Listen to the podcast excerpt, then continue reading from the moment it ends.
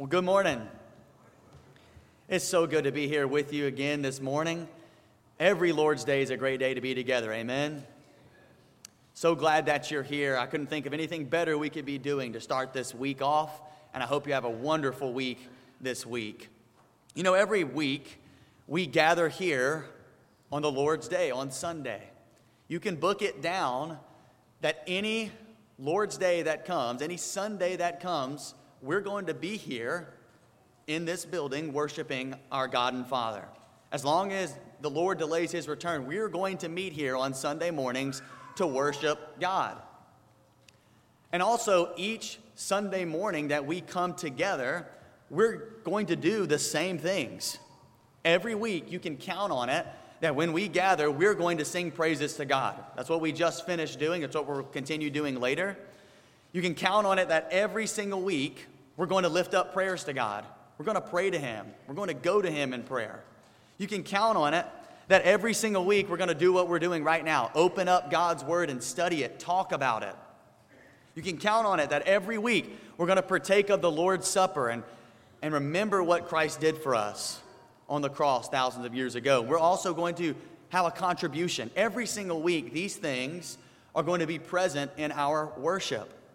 And here's the thing there are millions of brethren around the world right now, or at some point today, who are going to do the exact same things as we are doing today. They're going to worship God in spirit and in truth and do all the things that we just talked about. And, and some are doing it right this very moment here in Mobile, just in different locations. Now, here's the truth David has been given a, a couple of lessons on being undenominational uh, this year as we've been talking about some doctrinal matters.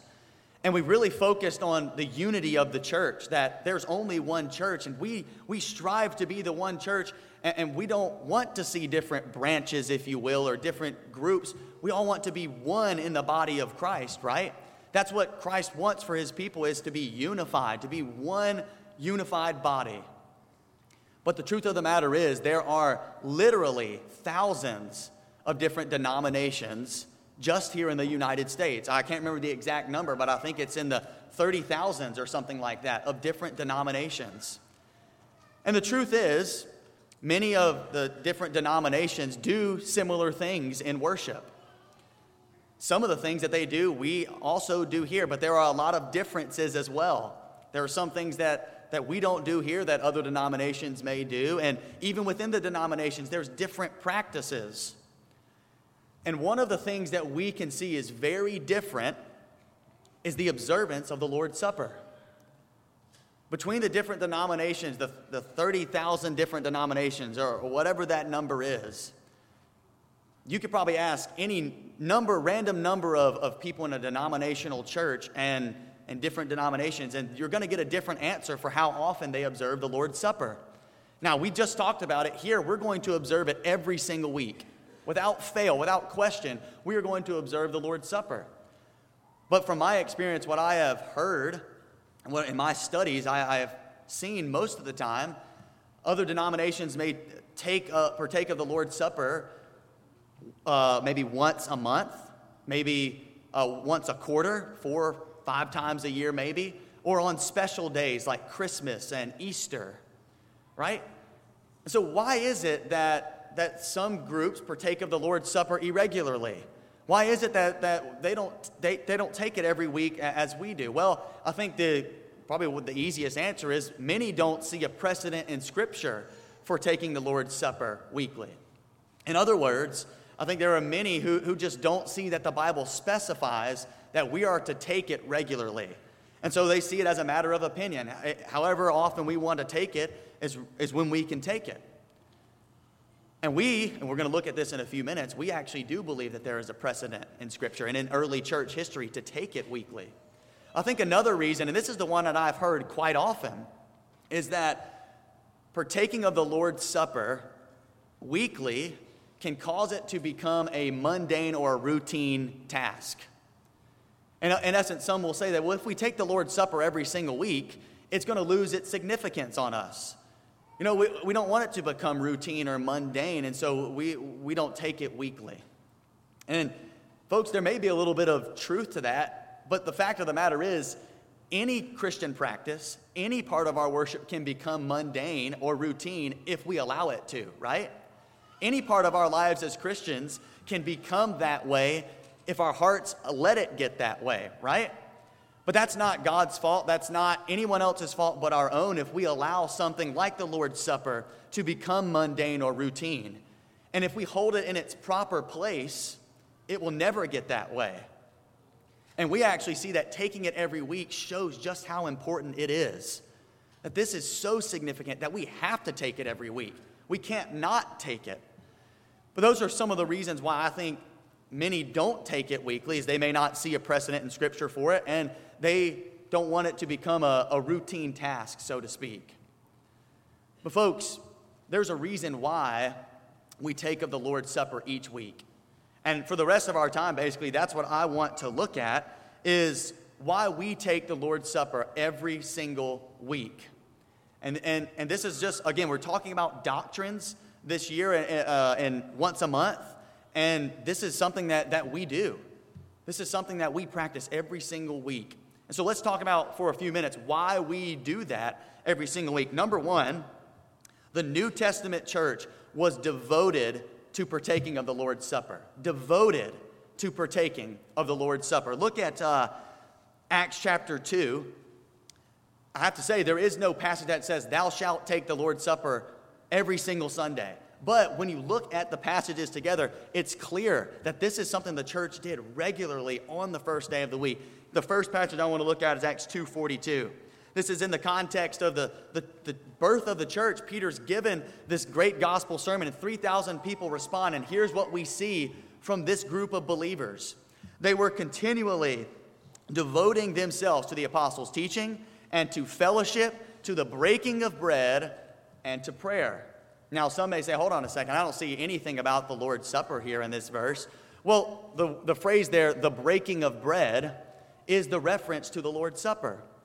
Now, to be sure, the breaking of bread can also refer to a normal meal, all right? But it also can refer to the Lord's Supper. Think about it for a minute. You remember when Jesus was uh, feeding the 5,000, that was a, a meal. He broke bread and gave it to them. But also, when he shared in that Last Supper, what did he do with his apostles there? He broke bread and gave it to them. And so, breaking of bread can refer to a normal meal or to the Lord's Supper, depending on the context. So we have to kind of dig and see what, what exactly is being talked about here. And in this context, it is in reference to the Lord's Supper. Number one, look at all the things it's surrounded by. Other Christian practices like praying, devoting themselves to the apostles' teaching, fellowshipping with one another. These are Christian practices that they were, they were observing in the, in the beginning, devoting themselves to these things. And the breaking of bread is one of those things, the Lord's Supper. Also later in Acts 2:46, he says this, day by day continuing with one mind in the temple and breaking bread from house to house, they were taking their meals together with gladness and sincerity of heart. Now here the breaking of bread is a reference to a meal, a common meal, because he says they're taking their meals together with gladness and sincerity of heart. But up in Acts 2:42, which we just read that they were devoting themselves to the breaking of bread, that's a reference to the Lord's Supper. And in fact, if you uh, if we go to the to the text here, there's actually an article in Acts 2:40 Acts 2:42 rather, the verse we looked at a few minutes ago, that says they were devoting themselves to the breaking of bread. There's actually an article in front of the word bread. So it could literally say the breaking of the bread. They were devoted to the breaking of the bread. Well, what bread is it referring to? Well, the bread of the Lord's Supper the breaking of the bread, a particular bread, the bread of the Lord's Supper. Now, now that we understand that they're breaking the bread of the Lord's Supper, note that they're what? They're continually devoting themselves to it. Folks, if you're devoted to something, you're committed to it. You're going to put your time, your effort, your abilities to making sure whatever it is you're devoted to happens, right? And the early church was devoted to these things, including the Lord's Supper. And they were devoted to taking it. Devoted to it wouldn't mean that they just took it every now and then or a couple of times a year. No, it suggests that they were doing this regularly, something that they were committed to doing. It was important to them. And so, this is one of the, the first references we see to the Lord's Supper being taken or devoted to by the early church. But secondly, and this is probably the most clear example we see of the, the church gathering on the first day and partaking of the supper, is Acts 20 and verse 7. In Acts 20, Paul is on a missionary journey and he's, he's kind of towards the end of it and he's having to bounce around from city to city because he's facing, facing a lot of backlash.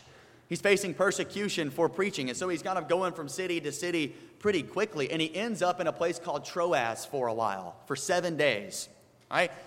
He's, he's there in Troas. And here's what uh, Luke says Luke's actually with him. This is one of the we passages in the book of Acts. Look what it says Acts 20 and verse 7. On the first day of the week, when we were gathered together to break bread, Paul began talking to them, intending to leave the next day, and he prolonged his message until midnight. Notice, on the first day of the week, they're gathered together to break bread. Now, again, some would say, well, it doesn't say anything about the Lord's Supper, but again, the, the phrase to break bread is there. And in my studies, every, every commentator that I read, every Bible scholar that I read, believes this is a reference to the partaking of the Lord's Supper. For instance, William Baker, in his commentary on the book of Acts, says this All the believers at Troas assemble on Sunday. Note what must have become at this early date a Christian practice to break bread, Luke's expression, for the Lord's Supper. Folks, notice the purpose of their gathering together in Acts 20 and verse 7 was to break the bread when we had come together on the first day of the week to break bread. That's the purpose of their meeting. And in the Greek, uh, if, you, if we know the Greek language, if you've studied that at all, it's a lot clearer in the Greek that that's the purpose of their meeting was to break bread. And so they're, they're there to break bread, to observe the Lord's Supper, and then hear a message from the Apostle Paul. And notice again, it's on the first day of the week. Now, some may say, well, it doesn't say every first day of the week. But again, note that that's the reason why they gathered. That's the purpose. The primary purpose of them gathering was to partake of the Lord's Supper. They, they were to, devoted to this. So it suggests that this is frequently happening on the first day of the week. Now, another thing that a lot of scholars point out is later in this chapter, in, in verse 16, it says that Paul was hurrying to go to Jerusalem for Pentecost. He was trying to get there quickly. And so some scholars wonder why would he stop in Troas for seven days if he was trying to get to Jerusalem quickly? And many suggest that, well, he likely stayed so that he could meet with the believers on Sunday, worship with them, and partake of the Lord's Supper with them, and then go on his way. It's not likely that Paul would have just stayed for a normal meal. He wanted to partake of the Lord's Supper with them. And that, again, that, that's more speculation and what may could have been happening, but he did delay there, his travel to Jerusalem to stay there and, and be with the church at Troas. So, this is another clear uh, example of the believers taking of the Lord's Supper. And again, it's on the first day of the week, which is today, Sunday. One last example I want to look at, and there's more, but for the sake of time, we'll just look at these. But 1 Corinthians chapter 11 is one of the most clear examples of, of the Lord's Supper. And many times when somebody gives the Lord's Supper thoughts, we, we look at this passage. Folks, Paul had to talk to the Corinthians about a lot of things. There was a lot of, of problems in the Corinthian church, and they had written to him about some questions, and he writes back to them. And one of the things that he has to uh, basically exhort them about and talk to them about to fix is about the Lord's Supper. Look what it says in 1 Corinthians chapter 11, starting in verse 17. But in giving this instruction, I do not praise you, because you come together not for the better, but for the worse. For in the first place, when you come together as a church, I hear that divisions exist among you. And in part, I believe it, for there must also be factions among you, so that those who are approved may become evident among you. Therefore, when you meet together, it is not to eat the Lord's Supper. For in your eating, each one takes his own supper first, and one is hungry and another is drunk. What? Do you not have houses in which to eat and drink? Or do you despise the church of God and shame those who have nothing? What shall I say to you? Shall I praise you? In this I will not praise you. And again, for the sake of time, we won't read. It, it continues on to verse 34, but, but he continues on telling them that they're not observing the Lord's Supper correctly. Even within the Lord's Supper, divisions were taking place. And, and what seems like is going on here is that some who had a little were a little bit more wealthy and who had more, they were taking the opportunity to have basically a, a, a private meal or a, a, like a potluck during the Lord's Supper. And, and they weren't waiting on their, maybe the, the ones who were a little bit poor and had nothing. And they were just, they were just basically feasting and, and getting their fill while others were being left out. That's why he says, Are you d- despising the church of God and shaming those who have nothing? And he's saying that some are go- going hungry and some are getting drunk. And he's like, Well, this is not how it's supposed to go. This is not what the Lord's Supper is supposed to be like. This is supposed to be a time of unity together, communing together with the Lord. And there's divisions among you. This is not what it's supposed to be like. Folks, Paul's tone is serious here. And if we continued reading on, he says there are some grave consequences for not rightly taking the Lord's Supper, for not rightly examining ourselves, discerning the body. We eat and drink judgment upon ourselves. Folks, it's a very serious thing. And you see what Paul says when you come together, when you come together, when you're meeting as a church, he says it's, it's not good what you're doing. You're abusing the Lord's Supper. So, folks, this, the way that Paul talks about this, it suggests that this is something that's going on regularly, the Lord's Supper. And he's, he's saying you've got to fix this right now because it's so important. And so, again, for all these reasons and, and more, there are other passages we could look to, even in the book of First Corinthians. But the point is, the Lord's Supper was taken regularly. It was something that they, they did a lot. And Paul had to fix it or tell them to fix it, the Corinthian church. It was something that was being practiced regularly. Now, another thing that we need to look into to, to understand why we partake of the Lord's Supper every single week is the early church history. Okay, so the second point is that there is extra biblical evidence of the church partaking of the Lord's Supper every single week. And what I mean by that is that there is evidence outside of the New Testament scriptures that the early church took the Lord's Supper regularly. Now, I know some may say, well, we don't really need to rely on, on history. We need to rely on the Word. And I, I completely understand that. Well, that's what we just did, looking at the Word first. But looking at the early church history helps us because those Christians who were there in the, let's say, the second century, they were the closest ones to that first century church, the church that we see in the New Testament. And it's likely that they would have been practicing those very practices, doing the very things that the early church was doing. Because that, that New Testament church passed on their practices, passed on those beliefs, and what they believed was right, what they should do. And so we need to look at what those early Christians were doing. And what we find is that they partook of the Lord's Supper every single week, every week, without question. And this was a primary purpose for their meeting. Look at uh, what Robert Milligan says. He says this that the primitive Christians were wont to celebrate the Lord's Supper on every first day of the week is evident. During the first two centuries, the practice of weekly communion was universal, and it was continued in the Greek church till the seventh century. Look, the, the practice of weekly communion was what? Universal. The early Christians, all of them, partook of the Lord's Supper every single week. Uh, there wasn't a group over here who was doing it, uh, you know, every now and then, or a group over here who was doing it, you know, just monthly. It was, it was a regular thing, a weekly thing for all Christians. Look at another quote by B.W. Johnson in his commentary on the Bible. He says this The early church writers from Barnabas, Justin Martyr, Irenaeus, to Clement of Alexandria, Origen, and Cyprian all with one consent declare that the church observed the first day of the week. They are equally agreed that the Lord's Supper was observed weekly on the first day of the week.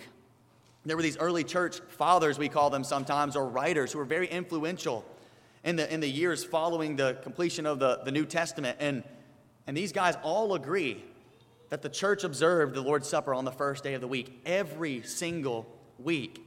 And, folks, what we have talked about this year in our lesson so far is that we want to pattern our worship, our practices by the early church. And this is what the early church did. They partook of the Lord's Supper every single first day of the week. And so we want to follow that example. That's the consistent message we see. And so this is another reason why we partake of it weekly. But thirdly and finally, why we partake of it weekly and this is so very important, is because the Lord's Supper commemorates the most significant events in the history of mankind. the most important events that have ever occurred. That's what the Lord's Supper commemorates. During the Lord's Supper, we remember the life, death, burial, and resurrection of our Lord and Savior Jesus Christ. Nothing, folks, nothing is more important than that. Without Jesus Christ, life, death, burial, and resurrection, we would not be here worshiping this morning. He's the reason why we gather.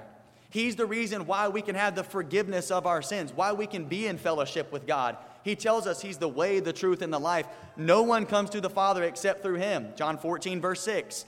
He's the only way that we can get to God, that we can be back in fellowship with Him.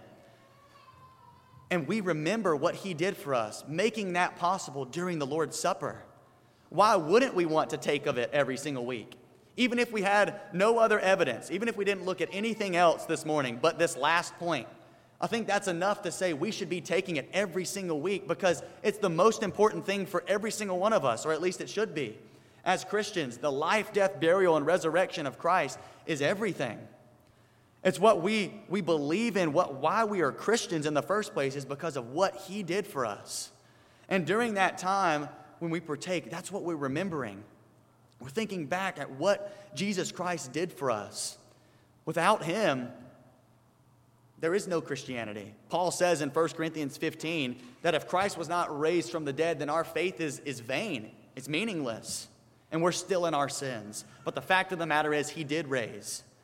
And because of that, we can be justified. We can be made right in God's sight. And that's what we remember during the Lord's Supper.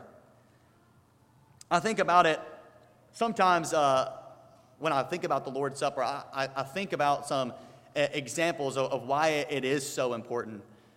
And I think about maybe you've seen some videos online or maybe a movie where, where somebody's maybe on the train tracks and a train is coming at them and somebody pushes them out of the way, right? And saves them. Or a, a car is coming at them and somebody goes and runs and dives in front of them. And, and most of the time, that, that person who dives and saves someone is also okay. But sometimes they may take the hit for somebody. They may take the, the fall for somebody and, and get hurt or maybe die in saving somebody else's life.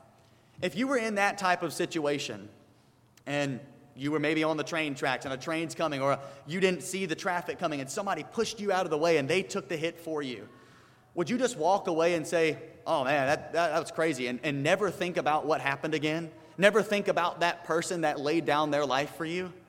No, that would change your life forever. You'd never forget that moment. You'd never forget that person that dove in, in front of you and took the hit for you, right?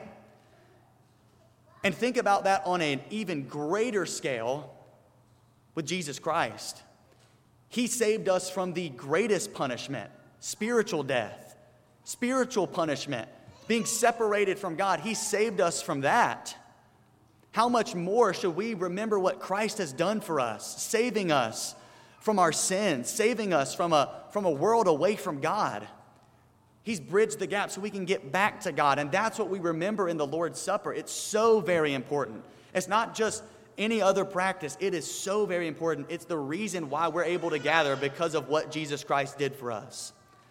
I found a quote from a man named Ray Van Nest, and I actually believe he, he is a, uh, maybe a de- denominational preacher or, or something along those lines, but he was actually fighting for the weekly observance of the Lord's Supper. And I loved his comments uh, that he said about the Lord's Supper. He says this In practical terms, in our own man centered age, where so many services are shamefully devoid of any meaningful reference to the cross, could we not benefit from a move to a regular use of the Christ ordained means for reminding us of the cross? If we want to be gospel centered, why not make the Christ ordained portrayal of the gospel a centerpiece in our weekly worship? And I agree with him. Why don't we make that the central piece of, of our worship and every, everyone's worship across the United States? Because the cross, the grave, that's the reason why we're here. That's the reason why we're able to be Christians in the first place. And so, folks, when we partake of the Lord's Supper, this is, that is a very, very important time. And I, I mentioned a few minutes ago, some say, well, it, it can become mundane or routine. We can never let it get to that point. We can never let that time become, oh, well, it's just another time to take the bread and drink the juice. No, this is, this is so very important to remember what Jesus Christ did for us. He tells us to do that. He tells us to remember his body, remember his blood, what he did for us to save us from our sins. And we need to make this so very important when we partake of the Lord's Supper. So, in a few minutes, when we partake, I hope you will have the right mindset, that you will prepare your mind, you will set everything aside to remember what Jesus Christ did for you. But for all of these reasons, this is why we partake of the Lord's Supper every single week. We see a precedent for it in the New Testament, we see a precedent for it in the early church, and we're remembering what Jesus Christ told us to remember the most important events that have ever happened. So when you partake of the Lord's Supper, it's so very important. Remember what Christ did for you. Make it, make it personal. Think about the, the mistakes you've made and how Christ has forgiven you of those things. Remember his body, his blood that was shed on the cross for you. That's what we do in that time. And you know what? When we do that, it's actually a communing together as well. We're drawing closer together as well. I want to close by reading the lyrics of a song we used to sing a lot when I was in the youth group here. We sing it at camp and at uh, youth rallies. It's called That's Why We Praise Him. And here's the lyrics of those song, the, the song. It says, He came to live, live a perfect life. He came to be the living word, our light. He came to die so we'd be reconciled. He came to rise to show his power and might, and that's why we praise him. That's why we sing. That's why we offer him our everything. That's why we bow down and worship this king, because he gave his everything. Because he gave his everything. That's why we praise him, folks because he gave his everything for you and for me.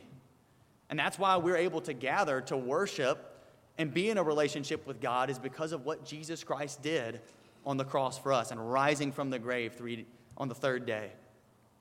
Folks, there's nothing more important than that. And that's what we remember when we partake of the Lord's Supper. Folks, we have, a, we have an opportunity in just a few minutes to partake of the Lord's Supper. And I hope that each and every one of us will observe it in the right mindset, remembering what Christ has done. He's the reason why we're here. This morning, if you feel like you've wandered away and you haven't been maybe observing something like the Lord's Supper correctly, or maybe you haven't been living your life correctly, and you want to make things right, we'd love to help you this morning. If you haven't been added to the family, where you can t- partake of this feast, the Lord's Supper, and remember what Christ has done for you, we'd love for you to be baptized into Jesus Christ this morning. We'd love to help you in any way. If you have any need, please come forward right now as, as we stand and as we sing.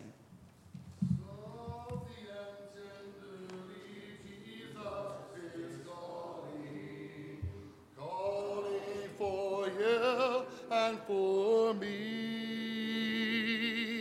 See all the portals, he's waiting and watching watching for you and for